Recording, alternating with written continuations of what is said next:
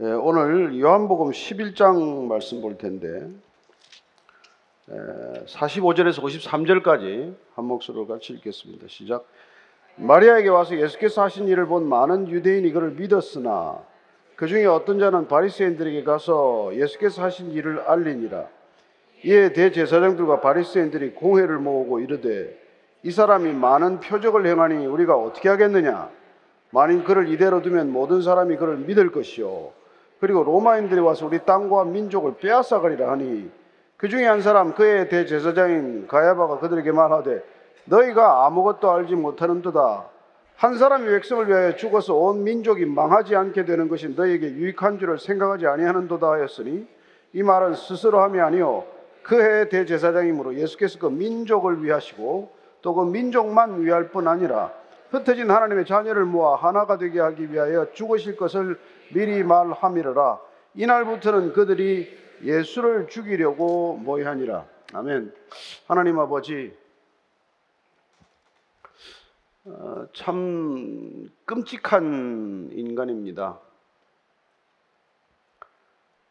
아, 하나님께서 지으신 인간이 하나님의 아들을 죽이고자 하는 이 어처구니 없는 계획을 보면서 어, 아직도 사람을 살리는 사람이 있는가 하면 생명을 살리기 위해 생명을 쏟아붓는 사람이 있는가 하면은 자기 생명을 다해 누군가를 죽이고자 하는 사람들이 있는 세상을 살아갑니다. 하나님, 정말 이 땅 가운데 오셔서 우리에게 영원한 생명을 주셔서 이 살인이 횡행하는 세상 가운데서 죽지 않는 생명이 있음을 알게 하시고 영생하는 생명을 받게 하시고 그 영원한 생명을 누리며 이 땅에서 하나님 나라를 살게 하심을 감사합니다. 오늘도 그 영원한 생명에 대한 소망을 품는 시간 되게 하여 주옵소서. 예수님 이름으로 기도합니다. 아멘. 어, 오늘 이 말씀의 제목을 어, 생각하다가 어, 모르는 것을 자기가 모른다는 것을 모르다라는 제목을 붙였어요. 모른다는 것을 모르다. 이게 왜 중요하냐면 우리가 다 알고 있다고 생각하기 때문에 그래요. 인간이 알 수 있는 게 얼마나 작겠어요. 예, 정말 바닷물에 물 한 방울과 같은 그런 지식을 가지고 살아가면서 많이 안다, 다 안다고 생각하는 게 참 어리석은 일 아니겠어요? 근데 점점 인간이 더 많이 안다고 생각하는 세상을 살아갑니다. 책은 얼마나 많이 쏟아지며 SNS의 지식은 얼마나 떠다니며 AI에 입력된 정보는 얼마나 많습니까? 그래서 아마 점점 더 우리는 우리 자신이 무지하다는 데 대해서 무지할 수밖에 없다는 것이죠. 예수님이 왜 죽었습니까? 몰라서 죽었어요. 몰라서 그를 죽이기로 결정한 거란 말이에요. 참 어이없는 일이죠. 예수님께서 오늘 이 죽이기로 산해드린 공회가 소집이 돼서 의논을 하는데 사실 이 결정적인 계기가 된 것은 죽은 나사로를 살린 사건 때문에 그래요. 예수님은 죽은 나사로를 살렸는데 정작 나사로가 살아났다는 것 때문에 유대 종교 지도자들은 극도의 불안이나 극도의 혐오감을 갖게 되거나 기득권에 대한 심각한 도전이라고 생각하게 된 것이죠. 그래서 죽은 사람 살리신 저자를 살려둘 수 없다. 죽은 사람 살린 저자를 죽여야겠다. 이런 논의를 하는 어처구니 없는 집단들이 누구라고요? 그게 산해드린 공회라고 부르는 사람들이고 그 사람들이 하나님을 가장 잘 안다는 사람들이고 유대 종교 전체 시스템에 책임을 지고 있는 사람들이다 이 말이죠. 그럼 하나님을 가장 잘 안다는 사람들이 저런 이런 일을 계획하면 과연 하나님을 아는 걸까요? 모르는 걸까요? 그 우리가 모른다는 것을 모르기 때문에 뭐 때로는 뭐 무식해서 용감하다 그러지 않습니까? 네. 저도 뭐 좀 무식할 때는 피아노 앞에 앉아서 피아노도 치고 그랬어요. 모르면 무슨 짓을 못 하겠어요. 근데 우리가 소크라테스 뭐 잘 알지만은 그 철학자를 우리가 기억하는 이유가 뭐예요?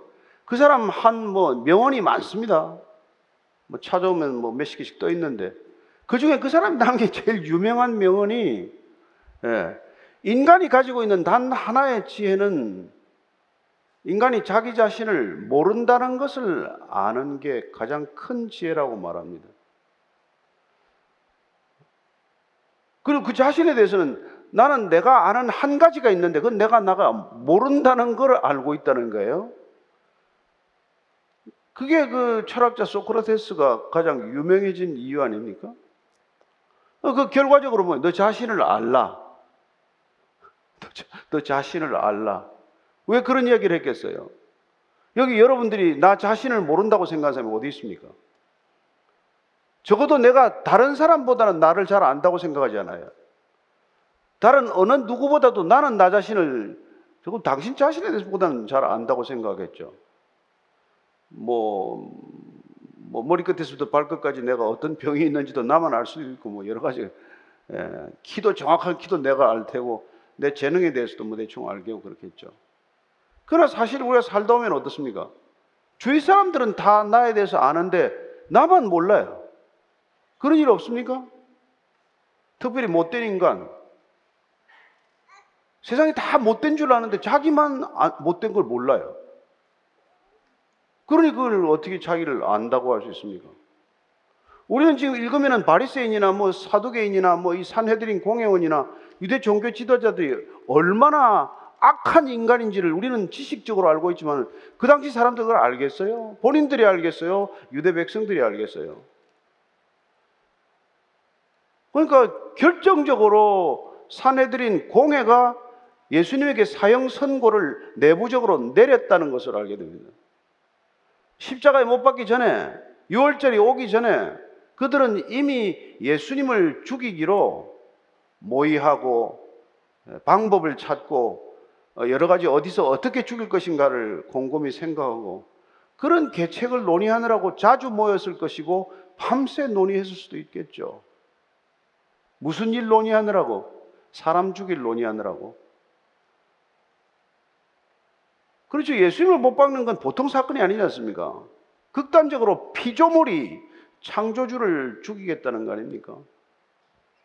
인간은 그만큼 끔찍하단 말이에요.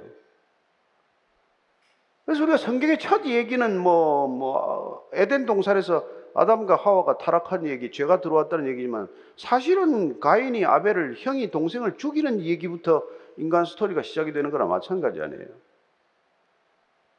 그리고 라멕은 뭐 가인의 죄가 일곱 자기는 77배다. 라멕의 살인 사건이 또 나오게 되고 이후에 줄곧 인간은 살인 얘기, 종국적으로는 인간이 전쟁이라고는 집단 학살극까지 가는 그런 얘기가 계속되고 있는 것이죠.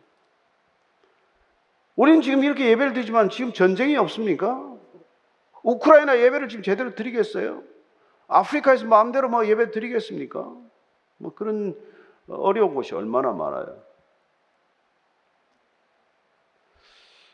그래서 오늘 우리가 살펴보고자 하는 건 사실 우리가 우리 자신을 잘 알기 위해서 내가 나를 나 자신을 아는 것이 아니라 내가 아는 나 자신이 아니라 성경에 비추어서 나는 누구인가 이걸 한 번 더 생각해 보자는 것이죠. 결국 지혜란 내가 누구인가를 아는 것이란 말이죠. 결국 지혜란 나는 어떻게 살 것인가를 어, 생각하고 결정하는 힘이란 말이죠. 결국 지혜란 나는 어떻게 죽어야 하나? 죽음 이후에 대한 대책은 없나? 그렇게 사- 살아가면서 뭐 노후 대책 세우느라고 난리를 치는데 사후 대책이 없이 노후 대책이 무슨 의미가 있어요? 늙기만 하면. 죽고 난 뒤에 아무 대책이 없는데 늙, 늙기만 하면 무슨 대책이 돼요, 그게? 그래서 오늘 어, 이 죽은 나사로를 살리신 사건 때문에 예수님을 죽이기로 결정하는 죽일 계책과 방도를 논의하는 이 산헤드린 공의 모습을 보면서 과연 우리는 무엇을 알아야 하고 뭘 아는 걸 제대로 안다 하고 뭘 알고 사는 것을 제대로 산다고 말할 수 있을지 한번 그걸 생각해 보자는 것이죠. 여러분 지금 지식은 무슨 의미가 있겠어요? 여러분 학교 아무리 좋은 대학 졸업하고 한다더라도 여러분들이 AI만큼 뭐 알겠습니까? 박사기를 서너 개 안다고 해서 손에 있는 핸드폰만큼 알겠습니까? 그니 애들한테 지금 핸드폰 하나 지어주면은 무슨 지식이 의미가 있냐고 말이죠. 그러나 그럼에도 불구하고 그 AI가 모르는 게 결국은 뭐예요? 넌 누구니? 걔가 무슨 대답을 하겠어요? 내가 누구니? 그리고 궁극적으로 그런 지식은, 그런 답은 우리가 우리를 지으신 이로부터 하나님을 인정함으로써 시작이 될 수 있는 것이고, 하나님을 인정하는 그런 지혜가 없다면 인간이 가지고 있는 그 많은 사고, 분별, 판단, 결정은 다 어리석은 것이라는 것입니다. 그래서 때로는 뭐 배운 사람이 더 어리석고, 때로는 많이 가진 사람이 더 어리석고, 때로는 더 권력이 높은 사람이 더 어리석은 결정을 하고 그러지 않아요? 네. 푸틴이 뭐, 뭐, 똑똑합니까? 네. 저는 개인적으로 한 시간 동안 인터뷰했어요. 그런데 뭐 똑똑하기는 뭐가 똑똑해요? 그래서 여러분들이 정말 이 성경 이걸 가볍게 여기면 안 된단 말이에요. 그래서 끝까지 인간의 어리석은 것들이 이렇게 많이 기록된 게 없고 인간의 실패에 대해서 이렇게 광범위하게 다양하게 기록한 책이 없단 말이죠. 그래서 어떻게 보면 이게 성공을 위한 책이 아니에요. 실패학 교과서예요. 왜 인간이 실패할 수밖에 없나? 왜 그 실패한 인간이 하나님이 아니고서는 회복이 불가능한가? 거기에 관한 책이에요. 그래서 여러분들이 숨 쉬는 날까지 성경을 들춰보게 되기를 바랍니다. 제발 앱 좀 깔아가지고 이상한 유튜브 영상 보지 말고 에, 요새는 뭐 성경 앱도 많으니까 한번 깔아놓고 한번 보시면 좋을 것 같아요. 그래서 오늘 이 사람들은 그냥 예수님을 죽이는 걸 쉽게 결정을 하는데 그 논리 왜 예수님을 죽일 수밖에 없느냐는 논리를 세워야 되잖아요. 그의 대제사장이 가야바라는 사람이에요. 가야바는 AD 18년부터 36년까지 제사장을 했어요.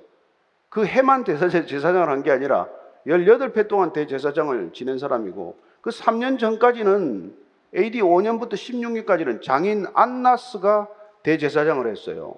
그러니까 장인하고 사위가 지금 몇 년 무려한 거예요. 그러니까 사내들인 공회는 그 일가에 의해서 사실 좌지우지 휘둘리는 조직이라고 해도 뭐 과언이 아니죠. 그 조직이 왜 그러면 예수님을 죽이기로 결정을 했나? 다른 이유가 없어요. 나중에 빌라도가 잘 알다시피 야, 저 사람들이 너무 시기했구만. 예수님이 점점 알려지고 예수님께 능력이 나타나고 예수님께 사람이 모이고 예수님이 메시아라고 인정하는 사람이 늘어났기 때문에 그리고 결정적으로 나사로 사건은 거기에 기름을 부었기 때문에 그래서 죽이기로 결정한 거란 말이에요.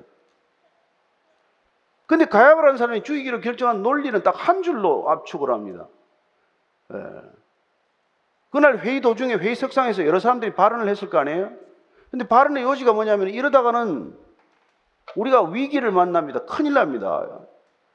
저렇게 나사로가 살아서 돌아다니면 저 사람이 죽었다가 살아났다고 하니 그를 보는 사람마다 믿게 될 것이고 그 예수가 그리스도다, 예수가 메시아다고 하는 사람이 점점 많아져서 다수가 예수 편에 서게 되면 그러면 이스라엘 성전은 어떻게 되면 우리는 도대체 뭐, 뭐 하는 사람들이 되냐는 말이에요. 그래서 그들이 기득권 프레임에 스스로 갇혀있기 때문에 이 기득권이라고 하는 철벽, 철밥그릇을 누가 놓겠어요? 예. 지금도 여러분 뭐 공직에 자리 하나 생기면 절대로 그 자리 안 없어지는데 아무 일이 없어도 그 자리는 지속되는 게 이 세상의 모습인데. 예. 그래서 그 사람을 살리기 때문에 죽여야겠다는 거예요. 아니 기업이 흑자가 나다가 뭐 적, 적자가 나다가 흑자가 나서 예, 그 CEO를 쫓아내는 회사들이 있어요. 그건 돈 때문이라고 칩시다. 돈에 욕심이 나서 어, 뭐다 가로챈다고 칩시다. 뭐 그거 이해할 수 있어요. 뭐 권력도 뭐 서로 엎치락 뒤치락 하면서 서로 뭐 쫓아내고 혁명도 하고 그런다고 할 수 있습니다. 그러나 여러분 이 땅에 와서 죽은 사람 살리겠다고 엄분을 죽이겠다는 건 말이 안 되잖아요. 그건 단순히 인간의 생각이 아니란 말이에요. 인간의 머릿속에서 나오는 생각이 아니란 말이에요. 그래서 가론 유다가 예수님을 배반할 때 사탄이 그의 머릿속에 마음속에 생각 속에 예수님을 팔 생각을 넣어 주었다 이렇게 표현한단 말이에요. 그러니 여러분들이 조심해야 될 거는 내 머릿속에 들어오는 생각이 내가 생각하는 것이냐, 내가 지금까지 얻은 지식이 만들어내는 하나의 결과물이냐, 아니면 누군가 나에게 불어넣는 생각이냐, 이걸 잘 여러분들이 관찰해야 한다는 것입니다. 많은 생각들이 나로부터 비롯된 게 아니에요. 우리가 언제 민주주의를 알았습니까? 공산주의를 알았습니까? 우리가 무슨 뭐 다윈이즘을 알았습니까? 이런 생각들이 누군가에서 올라온 거 아니에요. 예. 찰스 다윈은 얼마나 노- 놀랍습니까? 이 세상에 지금 진화론을 믿는 사람이 대부분 아니에요? 그 자신도 나중에는 회의한 생각인데.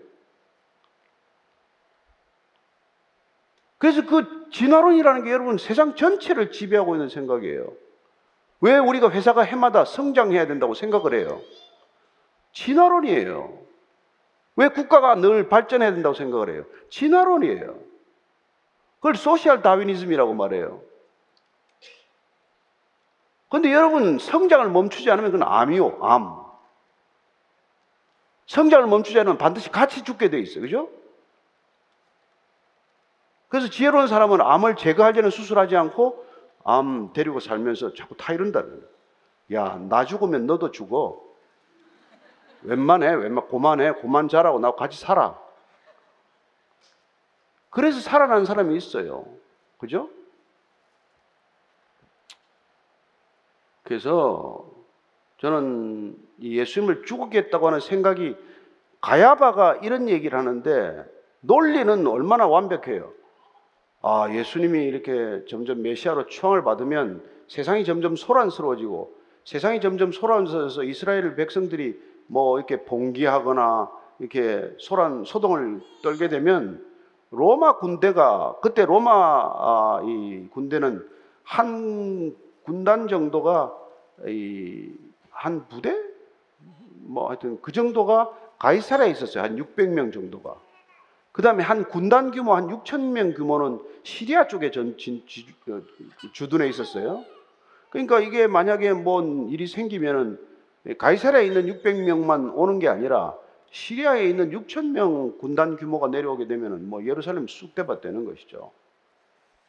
그렇게 되면 우리가 이게 다 죽게 생기니까 예루살렘 성전도 무너지게 되고 우리가 다 그렇게 되니까 아 그럴 바에야 예수님 한 사람 죽이면 되지 않냐? 이스라엘 민족을 죽일 거냐 아니면 예수님 죽일 거냐 택일해라. 누가 여러분 이 민, 민족이 죽는 걸 택일하겠어요? 그러니까 여러분 정치인들이나 무슨 뭐 이런 전략가들이나 이런 사람들은 늘 수적 개념에 있는 거 아니에요. 여러분 예수님이니까 아흔아홉 마리의 양을 두고 한 마리 잃어버린 양을 가서 찾아 밤새도록 찾아서 어깨 메고 오지. 저나 여러분 같으면 누가 그런 짓을 하겠어요? 우리에 있는 아흔아홉 마리 양이 중요하지 한 마리 나간 놈이 뭐가 그렇게 중요해요? 그거 찾으러 갔다가 아흔아홉 마리 다 잃어버리면 어떻게 되는데? 우리가 나간 사이에 사자가 돌아서 몇 마리 물어가면 어떻게 되는데? 잘리는 거죠. 그래서 예수님께서 오셔서 지금까지 우리가 생각하는 이 사고의 프레임을 깨뜨리지 않으면 우리 예수를 못 따라갑니다. 내가 나를 잘 알고 있다는 것도 프레임이란 말이에요. 뭘 잘 알기는 알아요, 내가. 내가 알면 이렇게 살았겠습니까? 젊은 날 그렇게 술이나 먹고? 몰랐으니까 그렇게 살았지. 그렇게 불쌍한 눈으로 보지 말고, 저는 이 안다고 하는 논리 때문에 그 안다고 하는 논리는 지극히 경제적이죠. 다수를 위해서 희- 소수가 희생되어야 한다. 전체를 위해서 한 사람이 희생되어야 한다. 이건 지극히 경제적이고 지극히 합리적인 생각이란 말이에요. 예수님의 사고는 그게 아니란 말이에요. 이 한 영혼, 한 사람, 한 생명의 가치, 이 가치에 절대적 의미를 부여한 분이 예수님이란 말이에요. 그래서 우리가 예수 믿는다, 하나님을 만났다 그런 표현을 하려면 나 자신의 생명의 가치에도 새롭게 눈을 뜨는 사람이란 말이에요. 그냥 왔다 그냥 가는 존재가 아니라 이유와 목적이 있어서 이 땅에 존재하다가 그 소명이 끝나면 하나님이 데려가실 것이다. 내 존재 가치에 눈을 뜬 사람은 누군가에 대해서도 그렇게 대접할 줄 안단 말이에요. 그러니까 예수님의 결론은 뭐예요? 산상수훈의 결론은 내가 소중한 대로 남을 소중하게 대접하라는 거란 말이에요. 그러나 여러분 사내들인 공연은 자기보다 중요한 사람이 어디 있어요? 자신들의 가치보다 더 가치 있는 존재가 어디 있어요? 따라서 자신들의 가치를 극대화시키는 프레임을 종교적 프레임 속에 가둬 놓은 거란 말이에요.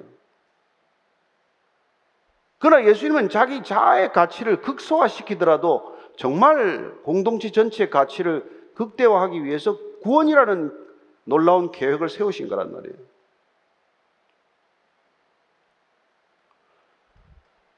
저는 여러분들이 다 결혼해서 좋은 가정을 갖게 되기를 바랍니다. 정말 좋은 기- 가정을 가지고 자녀를 낳을 수 있는 데까지 낳게 되기를 바랍니다. 그게 여러분 생명의 가치에 깨닫는 유일한 길이에요. 그래서 나 이외의 생명의 가치를 인정하는 삶을 살기 시작하는 훈련, 그게 가정이란 말이에요. 가정은 내 뜻대로 되는 게 하나도 없어요. 다 배우자 고집대로 되는 거지. 이거 제가 입고 싶어서 나온 게 아니에요. 이렇게 입으라 그러니까 입는 거죠. 나는 솔직히 싫어요, 사실은. 근데 뭐 어떡하겠어요. 그러나 우리가 더불어 살아가는 삶의 가치, 나보다도 상대방이나 배우자나 그 존재의 가치를 인정하는 삶, 특별히 자녀가 태어나면 자녀를 위해서는 내가 얼마든지 희생할 수도 있다는 여러분 그런 삶의 훈련들이 이 세상을 이루고 있는 기초란 말이에요. 왜 결혼 안 합니까? 왜 애 안 낳습니까? 내가 중요하니까. 그러니 뭐 애를 죽이든지 뭐 애들 영아 살해를 하든지 애를 팔아버리든지 아무 양심의 가책도 없는 짐승보다 못한 사회를 만들어가는 거예요. AI가 나오면 뭐합니까? 그런 세상을 만들면. 그래서 예수님께서는 예? 한 영혼의 가치, 한 목숨의 가치에 대해서 그렇게 말씀하시는 것이란 말이에요. 마태복음 16장 한번 찾아보고 16장 26절 예. 찾으셨습니까? 같이 읽습니다. 시작. 사람이 만일 온 천하를 얻고도 제 목숨을 잃으면 무엇이 유익하리요? 사람이 무엇을 주고 제 목숨과 바꾸겠느냐? 제 목숨과 바꿀 수 있는 게 없단 말이에요. 이게 자기 생명의 가치에 눈을 뜬 거란 말이에요. 아, 이 생명은 어떻게 보면 상대적 가치가 아니라 절대적 가치구나. 이 생명. 그런데 이 육신의 생명을 있을 때 영원한 생명이라는 것에 눈뜨게 하고 영원한 생명을 주시고 그 영원한 생명을 이 땅에서 받는 선물로 받을 때 비로소 우리는 하나님 나라가 이 땅에 임하는 것이고 그렇게 하나님 나라를 살아갈 때 진정 하나님의 뜻이 이 땅에 실현된다는 것 그게 그분이 이 땅에 오셔서 우리에게 그토록 강조하시고 주시고자 하는 거란 말이에요. 그거 받아라. 제발 좀 받아라. 내 말은 못 믿겠으면 내 하는 일이라도 보고 그걸 믿으라는 거예요. 놀랍게도. 예? 근데도 끝내 그걸 안 믿잖아요. 어떻게 하든지 간에 그 예수님을 죽이려고 하는 게 그건 아니에요. 그래서 예수님께서는 십자가에 못 박혀 죽으면서 도대체 뭘 얘기해요? 어떻게 로, 로마 군병들을 위해서 기도할 수 있습니까? 아니 내 손에 못을 박고 내 발에 못을 박는데 어떻게 기도를 그렇게 할 수 있냐는 말이에요. 누가복음 23장 34절입니다. 시작. 이에 예수께서 이르시되 아버지 저들을 사하여 주옵소서. 자기들이 하는 것을 알지 못함이니라 하시더라. 어? 왜 용서해 달라고요? 저들이 무엇을 하는지 알지 못합니다. 저들은 무슨 말을 하고 있는지 모릅니다. 그래서 가야바가 아, 예수 한 사람 죽어서 이 민족이 살아야 된다 라는 얘기를 하고 있지만 그게 하나님께서 그 입을 통해서 예언하셨다라고 요한은 해석하는 것이죠. 예수 한 사람을 통해서 인간의 죄를 속하시고 인류를 구원하시고자 하고 흩어진 이스라엘 백성들, 단순히 유대 디아스포라뿐만이 아니라 앞으로 이 땅 가운데 예수를 믿게 되어서 흩어져 있는 모든 교회가 예수님께로 다 모으게 될 것이라는 뜻을 지니고 있다라고 이중적인 뜻, 더 깊은 뜻. 그러나 가야바는 자기가 이런 말을 해서 그런 뜻이 있다는 것을 알지도 못하는 뜻.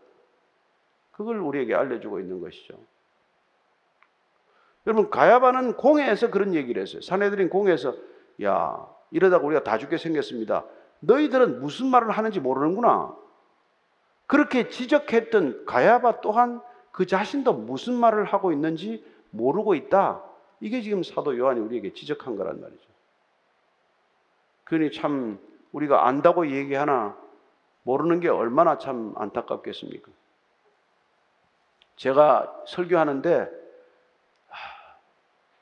저 사람은 지가 설교를 뭘 하는지 모르고 있구나. 이런 생각이 혹시 들, 듭니까? 그럴 수 있단 말이에요. 그럼 설교 안 들리겠죠. 그리고 얼마나 불쌍하겠어요. 저 인간은 저거 지가 뭐가 설교하는지도 모르고 지금 설교를 하고 있네. 저 설교 남한테 할일 아니라 자기 자신한테 해야 되겠네. 이런 생각이 들 수 있단 말이에요. 예. 그럴 때는 불쌍히 여기고 기도를 하셔야 됩니다. 참 예, 대단한 일이에요. 그래서 어, 나중에 참 보면 아시겠지만 예수님께서 부활하셔서도 절대로 이, 이 모르는 사람들한테 안 나타납니다. 그렇잖아요. 뭐 가야바한테 나타난 것도 아니고 안나스한테 나타난 것도 아니고 심지어 빌라도에게 나타난 것도 아니고 부활하셔서 오직 제자들에게만 나타나신단 말이에요. 여러분이나 저 같으면 뭐 빌라도부터 찾아가고 말이지. 가야바부터 찾아가야 된대요. 너 내가 죽은 줄 알았지? 근데 그러지 않는단 말이에요. 모르는 거는 모르는 채로 내버려둬요. 내버려둬. 베드로가 그 예수님을 세 번씩 부인하지 않았어요. 그러다가 이제 요한복음 21장에 가면은 예수님께서 갈릴리에서 다시 만나자 그래가지고 세 번씩 내가 너를 사랑한다고 회복시키잖아요. 그리고는 베드로에게 너는 말이야 젊어서는 네가 원하는 대로 다녔지만 나이가 들면은 내가 원하는 곳으로 너를 띠띠워서 내가 데리고 다닐 거야. 그게 우리 인생이 그렇게 내 마음대로 되지 않단 말이에요. 예수 믿고 나면 더 내 마음대로 안 돼요. 예. 근데 신기하게도 그게 하나도 불편하거나 억울하거나 불쾌하지 않단 말이에요. 내 오염된 욕망이 순결해지더니 그분의 뜻과 합치되어서 그분에 끌려가는 것 같은데 내가 기꺼이 내 발로 가는 것 같은 그런 느낌을 갖게 되잖아요. 예. 그래서 우리가 정말 내가 모른다는 것을 인정하면서부터 우리는 비로소 진짜 순종이 시작되는 거란 말이에요. 내가 알고 있다고 생각을 하면 늘 기분이 좀 이렇게 찜찜해요. 이게 아닌데, 저거 아닌데, 아닌데 하면서 억지로 끌려가거나, 아닌데 하면서 등을 돌리거나, 아닌데 하면서 다투거나, 이렇게 되지만, 내가 완전히 모른다는 것을 정말 깨닫고 인정하게 되면, 전적으로 그분의 뜻에 순종하게 되는 그런 결과를 갖게 되는 것이죠. 저는 여러분들이 이 성경을 통해서 결코 우리 자신이 다 알 수 없는 것. 여러분 사후 세계를 우리가 어떻게 알겠어요? 그러나 요한계시록을 읽어보면 우리가 이 종말론 이후의 세상이 어떻게 될지를 기록하고 있고 이제 그런 것들에 대한 여러분들의 믿음이 생기면은 아, 이 땅 살아가는 것 이게 잠시고 이게 환영일 수 있겠구나. 우리는 이걸 실제라고 현실이라고 생각하지만 마치 뭐 장자가 내가 뭐 나비가 꿈에 되어서 인간이 된 건가? 인간이 꿈에 나비가 되는 건가? 그런 착각 잠시 했듯이 우리도 또한 영원한 시간 속에 잠깐 나타난 잠시 일순간의 이 현상을 놓고 이게 마치 우리의 전부인 것처럼 그렇게 생각하지는 않는다는 거예요. 예, 오늘 여러분이 이 시간 뭐 모든 걸 다 잊어버리더라도 어, 우리 자신이 모른다는 것 하나만은 아는 사람이 되기를 축원합니다. 그토록 똑똑한 사람이, 그토록 권력 있는 사람이, 그토록 많이 배운 사람들이 나는 모른다는 것을 몰라서 이 세상을 이렇게 어지럽게 한다는 거예요. 더더군다나 안다고 하는 것들을 잘못 알아가지고 모르는 것보다도 더 어렵고 힘든 풀기 어려운 그런 문제를 만들고 마는 것이죠. 그래서 예수님께서 그렇게 얘기한다면 너 아유, 모르는 주제 얘기 복잡하게 하지 마라. 그냥 예, 아니요. 그것만 분명하게 대답해라. 예면 예고, 아니면 아니라고 대답해라. 그 이유에서 지나치는 것은 다 악에서 나느니라. 이렇게까지 말씀하신단 말이에요. 몇 마디 하고 살겠어요. 할 말도 없죠, 뭐. 예, 그러나 뭐 그렇다고 친구들하고 만나서 입을 하루 종일 닫고 있으라는 건 아니고 예. 그렇지만 다 아는 것처럼 두 시간 떠들고 나서 또 전화 그러니까 집에 가서 또 한 시간 떠들고 그 다음 날 만나서 세 시간 떠들고 그렇게는 안 할 줄로 믿습니다. 예. 그렇게 얘기를 많이 하는 것보다 여러분들이 성경책 속에서 지혜를 찾기를 바라고 내가 모르는 것을 하나님께서 알고 계신다는 것을 믿고 그분의 말씀을 날마다 묵상하는 저와 여러분이 되기를 바랍니다. 사람 사귀는 거 중요하죠. 그러나 우리가 하나님과 사귀면 그러면 우리는 빛 가운데로 거하게 될 것입니다. 어, 우리가 하나님의 사귐이란 하나님과 그 아들 예수 그리스도를 믿는 것이고 그 아들 예수 그리스도를 믿는다는 것은 그분 안에서 우리가 진리 안에서 자유함을 얻는다는 것 아니겠습니까? 여러분들이 끝까지 그 진리 안에서 자유하되 너무 안다고 착각하지 않아서 불순종하는 일이 없게 되기를 바랍니다. 하나님 한 분에게는 순종할 수 있는 지혜와 믿음과 용기를 가질 수 있게 되기를 바랍니다. 기도하겠습니다. 하나님 아버지, 하나님에 대해서 가장 잘 안다고 생각했던 사람들이 예수님을 못 박았습니다. 이 시대도 어쩌면 마찬가지겠죠. 예수님을 가장 잘 안다고 하는 사람들이 예수님을 잘못 전할 수도 있습니다. 하여 주님, 정말 베레아 교인들이 설교를 듣고 나면은 저 설교가 예, 성경에 있는 대로 맞는 설교를 한 것인가 안 한 것인가 성경에 비추어 보았듯이 우리 각 사람도 성경에 비추어 보고 성령님께 여쭤보고 진리의 길 놓치지 않게 하시고 그릇된 길 따르지 않게 하여 주옵소서. 예수님 이름으로 기도합니다. 아멘. 네.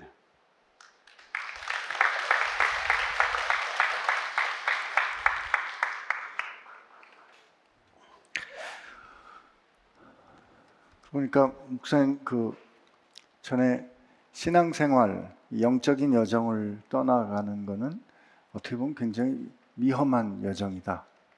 그런 말씀 하셨었는데 네. 네. 그러니까 우리가 분별해서 잘 들을 수 있는 그런 지혜 뭐 이런 것들이 필요하지 않을까 싶습니다. 네, 뭐 제가 신앙이 없을 때는 뭐 결국은 세상적 지식이 전부 아니겠어요. 어, 그리고 예, 세상에서 뭐 자기 개발 서류의 그런 책들을 보면은 세상이 지혜롭다고 말하는 게 많이 있죠. 음. 예, 그러나 그런 것들이 에, 궁극적인 지혜가 아니라 시대를 따라 마치 패션처럼 트렌드처럼 변할 수밖에 없다는 걸 우리가 알게 되면 에, 시간을 초월하는 지혜는 뭔가 그런 음. 거에 관심을 갖게 되겠죠. 예, 질문하겠습니다. 목사님, 이웃을 사랑하였더니 스토커가 따라붙고 호구가 되었어요. 세상에선 친절하면 만만하게 본다는 걸 삶으로 체험했어요. 마음이 돌처럼 굳어져 가는데 어찌하면 좋을까요? 근데 이제 사랑하는 방법이 어땠는지 뭐 좀 궁금하죠. 우리가 흔히 뭐 사랑한다면 이웃을 사랑한다는 게 예를 들어서 물질을 돕는다거나 내가 뭐 늘 손해 본다거나 음, 뭐 이제 뭐 이런 걸 쉽게 생각하기 쉬운데 에, 주님께서 우리를 사랑하다고 말씀하실 때 에, 정말 가장 큰 사랑하는 태도는 뭐냐면 내가 대접받고 싶은 대로 남을 대접하지만 때로는 나보다도 그 이웃을 더 높이 생각하는 거라고 말합니다. 음, 따라서 이웃을 사랑한다는 것은 행동도 중요하지만은 그 행동을 결정하는 동기나 태도가 더 중요하다는 것이죠. 내적인 태도가. 그러니까 우리가 남을 돕는다는 것은 자칫 잘못하면 내가 늘 우월적 지위에 있다는 무언의 태도를 이렇게 보이기가 쉬운 거죠. 그래서 남을 돕는 게 진짜 어려운 거라는 것을 알게 됩니다. 예. 그리고 오히려 내가 도왔더니 더 나를 이렇게 섭섭하게 생각한다거나 예, 도왔더니 더 큰 도움만 요구한다거나 그런 일이 될 수 있다는 것이죠. 그래서 예수님께서 뭐 돼지에게 진주를 던져주지 말라 이런 표현을 쓰셨듯이 내가 이 사람에게 맞는 합당한 이 사람이 진짜 필요한 것이 무언가를 돕고자 할 때 내가 내 마음이 편해서 돕는 게 아니라 음, 이 사람에게 가장 필요한 게 뭔가 음. 어떤 때는 쌀쌀한 말일 수도 있어요. 음, 어떤 때는 경책의 말일 수도 있다고요. 음. 너 그렇게 살면 안 된다 정말. 예? 그거는 스토커가 아니잖아요. 저는 뭐 그래서 남을 사랑한다는 건 그건 그렇게 쉬운 일이 아니라는 겁니다. 그러니까 내가 사랑하는 기준이 아니라 내 안에 계신 그분께서 그 사람을 향해서 어떻게 사랑하는지 그분께 그것도 여쭤보고 할 일이다 그런 얘기죠. 음. 말은 뭐 이렇게 쉽, 쉽게 들리지만 물론 결코 쉬운 일은 아닙니다. 그러나 어, 우리가 누군가에게 사랑을 표시할 때 그게 내 감정이나 내 판단이나 내 습관이 아니라 하나님께서 이 사람을 향한 진정한 그 관심이 뭔지를 어, 이렇게 곰곰이 관찰하는 게 먼저라는 것이죠. 음. 그리고 그분께 기도하는 게 먼저고 그래서 기도가 쌓인다는 건 적어도 내가 주인이 아니라 그분이 주인이 되어서 이 행동을 결정하겠습니다는 그런 태도 결정이기 때문에 저는 조금 더 성숙한 사랑이 될 수 있다고 믿습니다. 혹시 우리가 누군가를 돕는다 그럴 때 늘 그 사람이 원하는 거를 들어주는 거를 돕는다처럼 생각할 수도 있을 것 같은데 그 사람에게 필요한 것은 때로 거절, 그렇죠. 노일 수도 있지 않을까 싶어요. 뭐 여기 아마 뭐 보이스피싱 당한 사람 들어 있을 거예요. 음, 일단 도와달라고 하는 거거든요. 때로는. 근데 그걸 잘못 도와주면 뭐 바보 되는 거죠, 진짜. 음. 그러니까 요새는 뭐 그렇게 쉽게 뭐 어, 돕지 않겠지만 이 도울 만한 분명한 근거를 자기가 살펴보고 결정하는 건 대단히 지혜로운 결정이죠. 네. 무턱대고 돕는 게 아니라 저도 한때 뭐 무턱대고 뭐, 뭐 죽는다고 막 신용하면 다 도왔는데 다 떠나요. 돈도 잃고 사람도 잃고 관계도 잃어버리는 경우가 많은데 에, 그렇게 내 편하자고 내가 마음이 불편하니까 내 편하자고 하는 건 도움이 아니라는 걸 알게 되죠. 목사님하고 저는 먹는 걸 좋아합니다. 근데 목사님 잘 체질에 안 맞는 음식이 우리 입에 굉장히 당길 때가 있어요. 그럼 이제 사모님 몰래 둘이 먹거든요. 사모님이 오셔서 뭐라고 말씀을 하시면서 이렇게 섭섭해 하시냐면 아 목사님, 아 목사님, 목사님 좋아하고 사랑한다면서 목사님 몸에 안 좋은 걸 그렇게 같이 드실 수 있냐고 말씀을 하시는 때가 종종 있는데, 그러니까 그때는 어쩌면 사랑하는 게 같이 먹으면 안 되지 않을까요? 이렇게 말은 하는데 참 어려운 일- 아, 목사님 죄송합니다. 제가 적용을 잘 못해가지고. 아니 근데 원래 잘 먹는 게 건강한 겁니다. 음. 질문으로 넘어가겠습니다. 목사님 말씀 항상 잘 듣고 있습니다. 목사님, 저는 가끔 친구들과 이야기를 나누다가 교회에 대한 비판을 강하게 하기도 하는데요. 언젠가부터 이게 정죄가 아닐까 하는 생각이 들었습니다. 우리가 혹시 어, 분별하는 것과 정죄하는 것의 차이가 어떻게 될까요? 이렇게, 이렇게 뭐 궁금한 점을 질문했습니다. 아, 근데 그게 참 우리는 뭐 그 단어가 같은 단어, 헬라어 단어라는 걸 알죠. 크리노라는 단어가 뭐 이제 사실은 구분하다, 분별하다지만 지나면 이제 비난하다, 비판하다 이렇게 넘어가는 건데 사실은 내가 비판하기 위해서는 상대방과 분리되어야 하는 것이죠. 음. 하나면은 비판 아니잖아요. 오른손하고 왼손이 왜 서로 비판하겠어요? 그러니까 네. 분리되는 게 비판의 근거가 되는데 비판이 왜 문제가 되냐 그러면은 어, 특별히 교회 안에서 문제는 교회는 연합과 일치를 추구하는 공동체란 말이에요. 근데 그 연합과 일치가 인간끼리 안 되기 때문에 예수님이 머리가 되신 공동체, 머리를 하나로 하는 공동체란 말이죠. 그래서 머리가 하나 되면은 손과 발이 다툴 이유는 없지 않습니까? 기능은 다르지만 서로를 존중할 수 있게 되는 것이죠. 예, 그게 만약 교회라면 교회 안에서 비판은 특별히 조심해야 된다는 거죠. 진정한 교회라면은 비판하는 것이 아니라 서로를 사랑하고 감싸고 허물을 내 것처럼 여기고 그 허물을 발견했다면 보완하는 게내 책임이라는 것을 알게 됩니다. 그러니까 우리가 뭐 가정 공동체가 대표적이죠. 뭐 그게 서로 간에 분리가 되면 남편은 아내를 비난할 것이고 어, 아내는 남편을 비난하겠지만 그러나 그게 정말 내 뼈 중에 뼈, 쌀 중에 살이라고 하는 그 진정한 공동체라면은 그 허물을 가려주고 덮어주고 그 허물을 내 것처럼 여기고 둘이 서로 벌거벗었으나 부끄럽게 만들지 않는 공동체를 만들 거란 말이죠. 그래서 가정이나 교회는 서로 공동체 구성원들이 서로를 부끄럽게 만들지 않기 때문에 무장 해제가 가능한 곳이어야 한다 이 말이죠. 세상은 무장을 해도 우리를 발가벗기겠지만 그러나 가정이나 교회라는 공동체는 우리가 벌거벗는다고 하더라도 부끄럽게 만들어서는 안 되는 공동체라 이겁니다.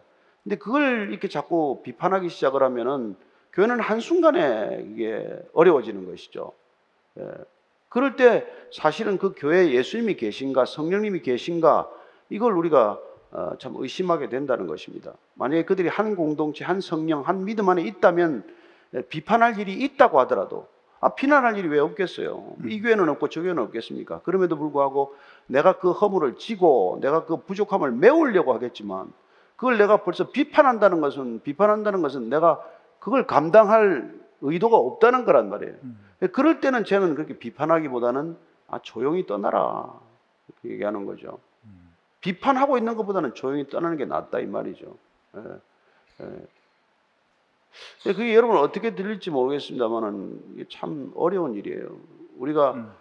가족이나 교회는 또 못 떠나는 공동체라고 생각하기도 쉬운데 예, 그러나 그럼에도 불구하고 우리가 잠깐 헤어져 있듯이 잠깐 외출하듯이 좀 그런 마음으로 거리를 두고 있으면 또 객관적으로 볼 수도 있어요. 나도 내가 제대로 본 게 아니라 내가 어떤 오해를 가지고 볼 수도 있고 좀 거리를 두는 시간이 필요하겠죠. 에, 그러나 중요한 거는 비판만 계속하고 있고 비판이 비판을 불러서 그 비판이 교회 안에서 확산되는 거는 결코 바람직한 건 아니라는 것입니다. 이 목사님 말씀을 들으면서 제가 그 저희가 어, 환자들하고 이제 치료하는 사람이 공, 이 어떤 관계를 가져야 하는가 할 때 첫째는 그와 더불어 생각한다는 think with 한다는 거는 동일시하는 거거든요. 환자의 입장, 어, 그 아픈 사람의 입장이 돼서 동일시해서 생각하지만 그러나 정말 어떤 문제를 해결하고 싶은 사람은 분리해서 think about 해야 되거든요. 어, 거기에 대해서 고- 방법을 찾아보려면 분리하는 게 필요한데 그 분리하는 그 이유 전제는 그 사람의 문제를 해결하기 위한 같이 짊을 짊어지는 그런 결정이 있기 때문에 그런 거가 아닐까. 어, 사랑은 허다한 허물을 덮는다고 하는 것은 허물이 뭔지 아는 것에 대한 분별이 필요하지만 어, 그것을 책임지려는 어, 사랑의 결정이 같이 있어야 하는 게 필요하다는 목사님 말씀이신 것 같습니다. 아, 심각한 질문이 하나 왔습니다. 30대 중반 남성입니다. 믿음이 좋아 보이는 어떤 자매와 연애를 하게 되었는데 그녀의 동생이 미래를 예지하는 능력이 있고 그 예언이 한 번도 틀린 적이 없다고 합니다.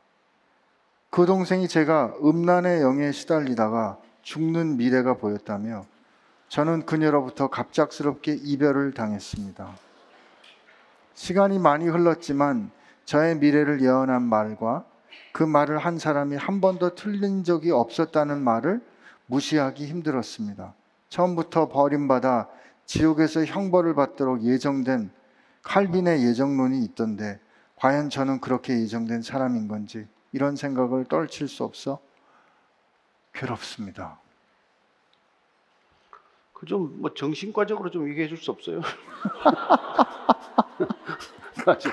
보통 일이 아니네 그죠. 근데 그건 바른 영이라고 말할 수 없죠. 사실 예, 우리가 에, 성령은 진리의 영이고 위로의 영이고 회복의 영입니다. 뭐 분리의 영이 아니고 또 사람을 뭐 그렇게 저 사람 음란해서 평생 저렇게 살다 죽을 거다 그런 예언하지 않습니다. 예, 음. 하나님께서 성경 전체를 통해 보십시오. 뭐 그렇게 예언하는 일은 없어요.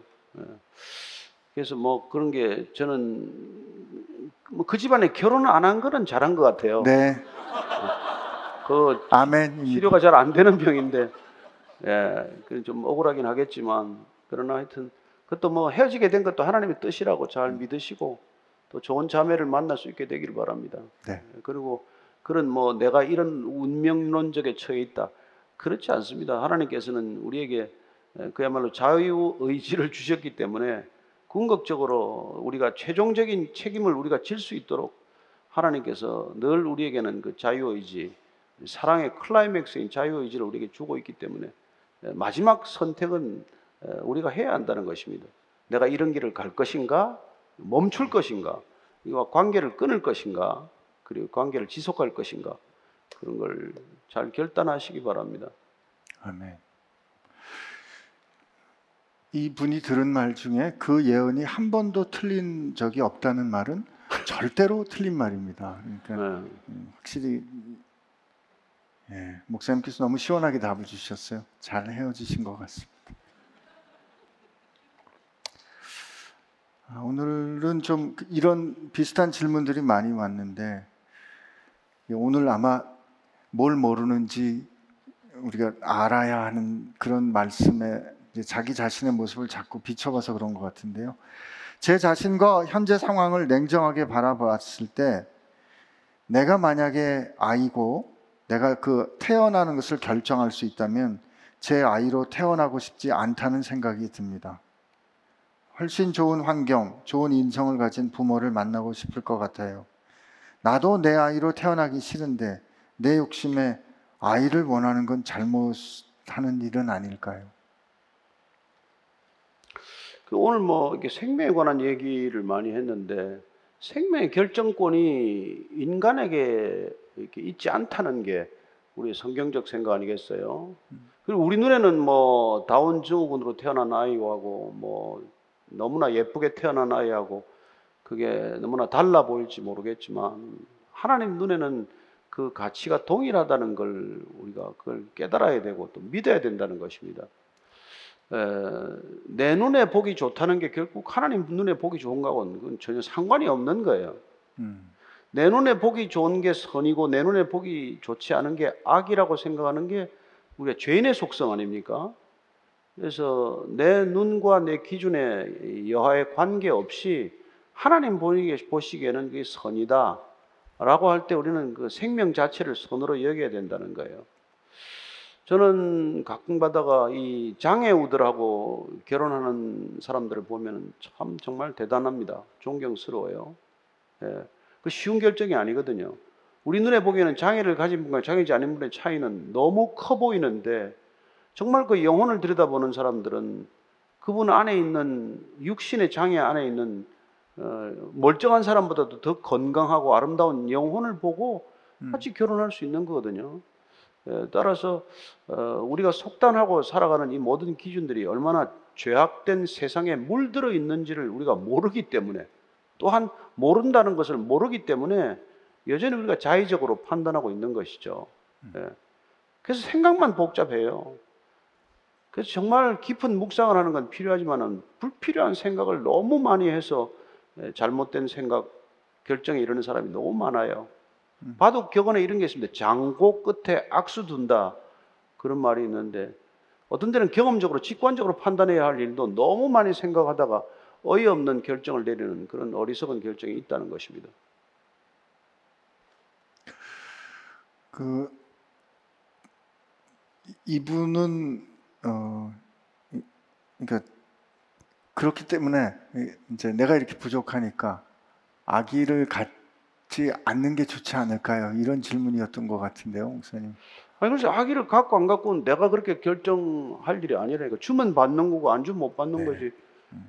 근데 이제 뭐 요새 젊은 사람들이 되게 보면 그렇잖아요. 뭐 결혼하고 나서 한 4, 5년 동안 충분히 자기 생활을 인조해 하다가 내가 원할 때 아이 갖겠다고 결정해 가지고 아이 못 갖는 부부가 얼마나 많은지 와서 아이 놓고 기도해 달라는 사람이 한둘이 아니에요. 음, 그뭐 제가 차마 할 일은 얘기는 아니지만은 그냥 아이 주실 때 받으면 되는데 결혼은 자녀를 위한 거예요. 개인의 성취를 위한 게 결혼의 목적이 아니란 말이죠. 음, 참 이 결혼에 대해서 뭐 여기서 뭐 그냥 뭐 토론하는 자리가 아니기 때문에 쉽게 말씀드리기는 어렵지만은 결혼이 나를 위한 게 아니란 말이에요.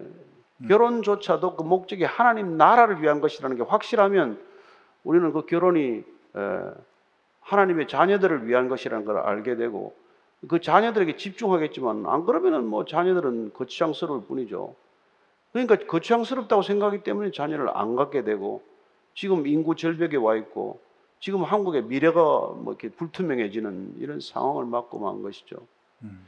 에, 그러나 저는 여전히 좋은 믿음을 가진 사람들이 자녀를 여러 낳는 걸 보았고 그런 뭐 장소도 가서 마을도 가봤고 공동체도 탐방해봤고 근데 얼마나 아름답게 사는지 몰라요.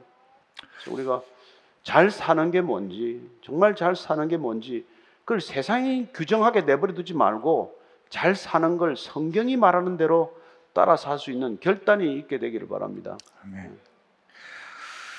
목사님 오늘 그 결혼하는 이유, 목적에 대해서 이렇게 말씀해 주셨는데 우리 흔히 생각할 때 내가 행복하기 위해서 결혼한다고들 생각 다 하는 것 같은데 내가 행복하기 위해서는 결혼 우선 안 해야죠.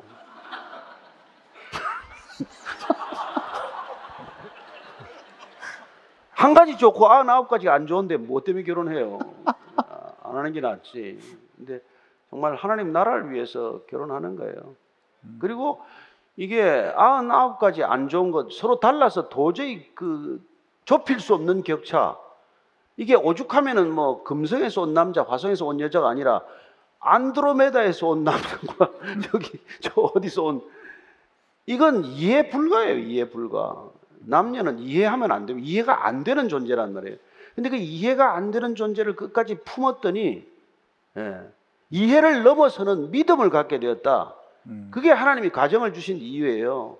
그 가정을 통해서 자기가 극복되는 걸 경험하는 것이고 또한 그 부부가 좁힐 수 없는 간격을 좁히려고 애를 쓰는 것이 아니라 그 다름을 끝까지 다르더라도 인정하는 삶의 태도 속에서 하나님의 나라가 있다.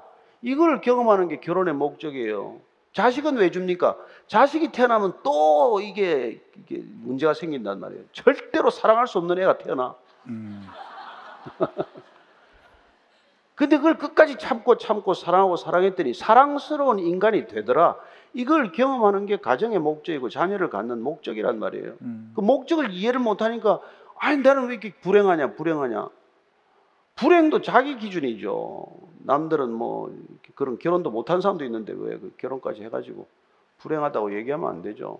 음. 그러니까 불행과 행복이라고 하는 기준은 지극히 자의적인 기준이어서 그걸 기준으로 삼으면 안 된단 말이죠. 우리는 얼마나 어, 정말 이 가정은 말씀 중심인가.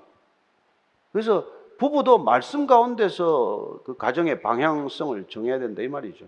네. 아멘입니다.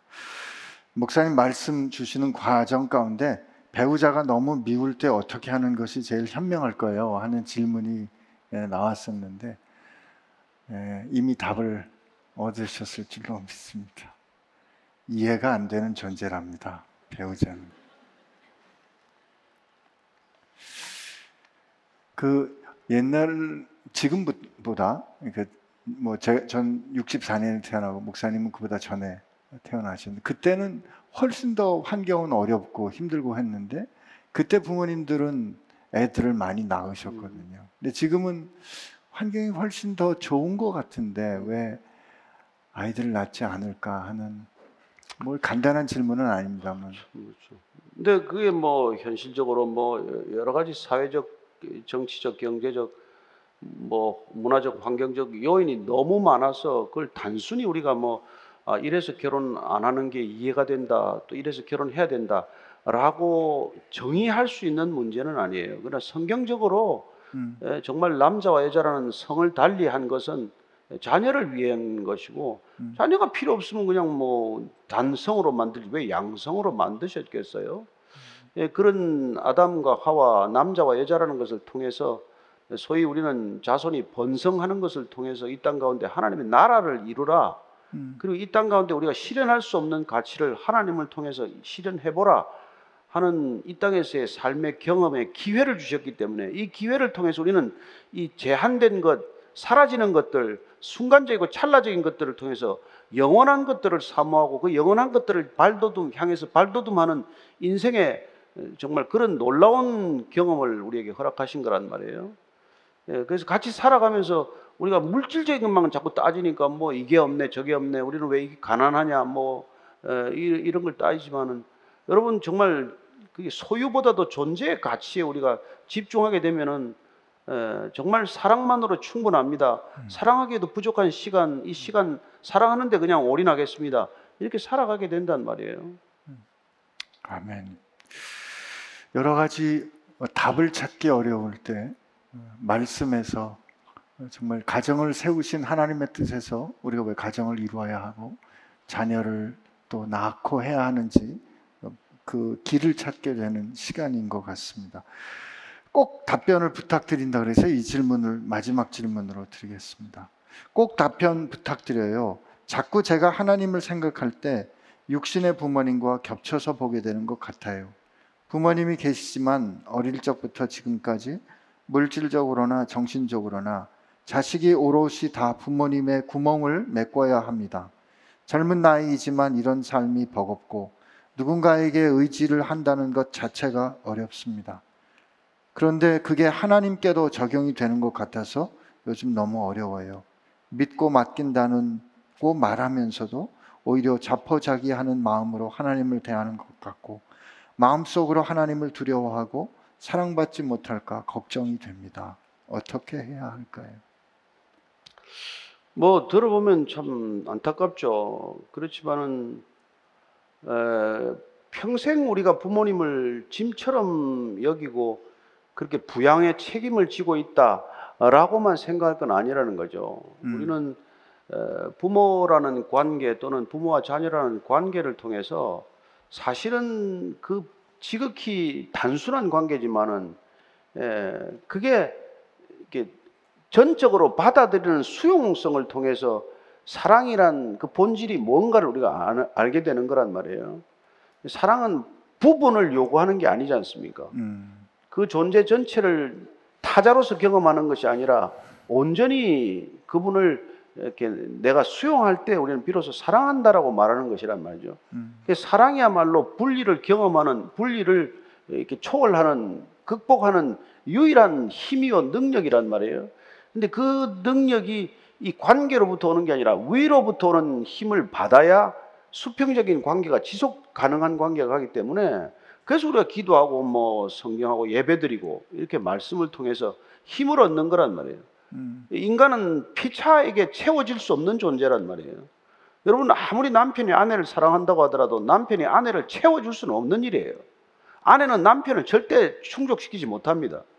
그래서 우리는 위로부터 오는 관계로부터 먼저 답을 찾아야 되고 거기서 힘을 받아야 되고 능력을 받아야 되고 그 다함이 없는 사랑에 우리가 접속될 때 그때 우리는 우리에게 끊임없이 빠져나가는 이 아웃풋을 감당할 수 있는 인풋 때문에 우리가 이게 이 삶의 피드백이 순조롭게 진행이 된단 말이에요. 음, 예. 뭐, 뭐, 전대로 안 그렇게 해서 저도 힘든 일이 뭐 얼마나 많은지 몰라요. 뭐. 그렇지만은 받는 게 더 크기 때문에 이 일을 감당하고 있는 거예요. 이게 받는 게 없으면 다 짜증나죠. 그렇지 않겠어요? 그래서 여러분들이 문제 있는 인간을 만나거나 문제 있는 사람과 살아갈 때는 절대 이 사람하고 문제 해결이 안 됩니다. 음, 문제 해결은 근원적이고 본질적인 데서부터 해결이 되어야 잔가지 잔불 정리가 된다 이 말이에요. 우리가 아무리 같이 사는 관계지만 이 사람하고는 죽는 시간도 다를 것이고 우리가 영원히 함께 가지도 못해요. 말은 뭐 영원히 같이 살자 그러지만 예. 그러니까 우리가 여러분들이 늘 모자랄 때는 인간을 바라보면 안 된단 말이에요. 인간은 누구도 나를 만족시거나 해결해 줄 수 있는 사람이 없어요. 그래서 하나님이 늘 곁에 계신 거란 말이에요. 그래서 늘 곁에 있으라고 성령을 보내주셨단 말이에요. 그래서 그분이 내 안에 계시다는 게 정말로 우리 안에 가서 뜨거운 가슴이 되면 여러분 그러면은 마치 모세가 떨기나무 불을 붙었는데 불이 붙었는데 이게 없어지지 않는 불이 된단 말이에요. 음. 가시덤불은 후룩 타고 없어지는 거 제가 되는 거예요. 인간의 사랑은 그런 사랑이에요. 그러나 하나님의 사랑은 한번 우리한테 불이 붙으면 절대 꺼지지 않는 불이 될 줄로 믿으십시오. 그 영원한 불로 사랑하는 게 너희들이 서로 사랑하라. 내가 너희를 사랑한 같이 그렇게 사랑하라고 말씀하신 이유란 말이에요. 그래서 예수 잘 믿으십시오. 그러면 견디게 될 것입니다. 아멘. 오늘 우리 기도하기 전에 어, 마지막에 목사님 답해 주신 그 말씀을 아까 우리 어, 앵콜한 찬양에서 또 어, 고백했었는데요. 어, 그 찬양 우리 한번 같이 하고 기도했으면 좋겠습니다. 날마다 숨 쉬는 어, 동안에 우리가 살면서 어려운 일을 겪습니다. 그러나 주님 앞에 우리의 모든 문제를 맡길 때 어, 주님께서 오늘 마- 주신 말씀처럼 정말 채워주시는 인풋을 경험하게 될 줄로 믿습니다. 우리 같이 찬양하겠습니다.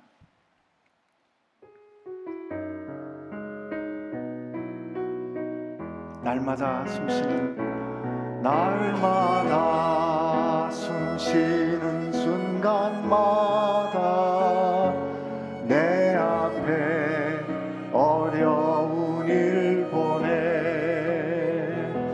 주님 앞에 이 몸을 맡길 때 슬픔 없네. 두려움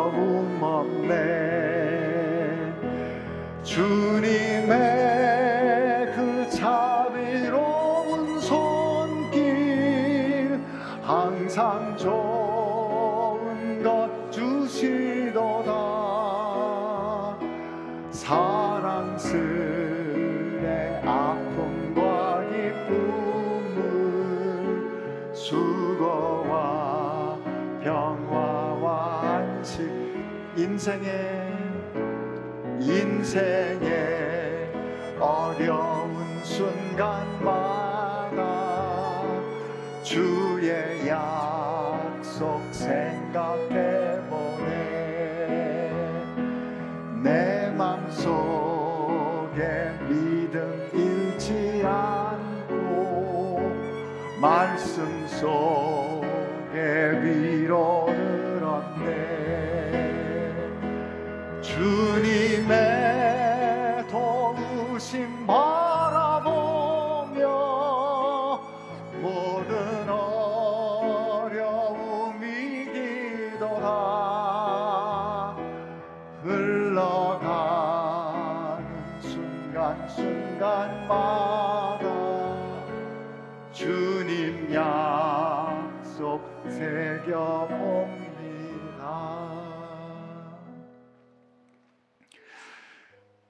그렇습니다, 주님. 우리가 날마다 사는 동안에 어떻게 해야 할지 잘 모르겠는 일들이 일어납니다.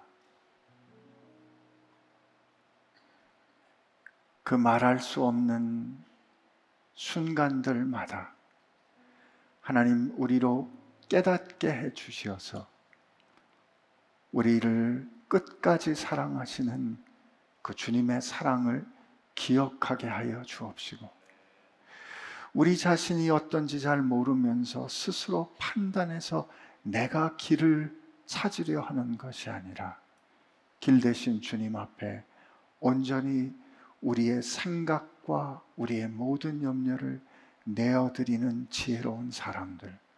그래서 다만 주의 뒤를 따르는 사람들 되게 하여 주옵소서.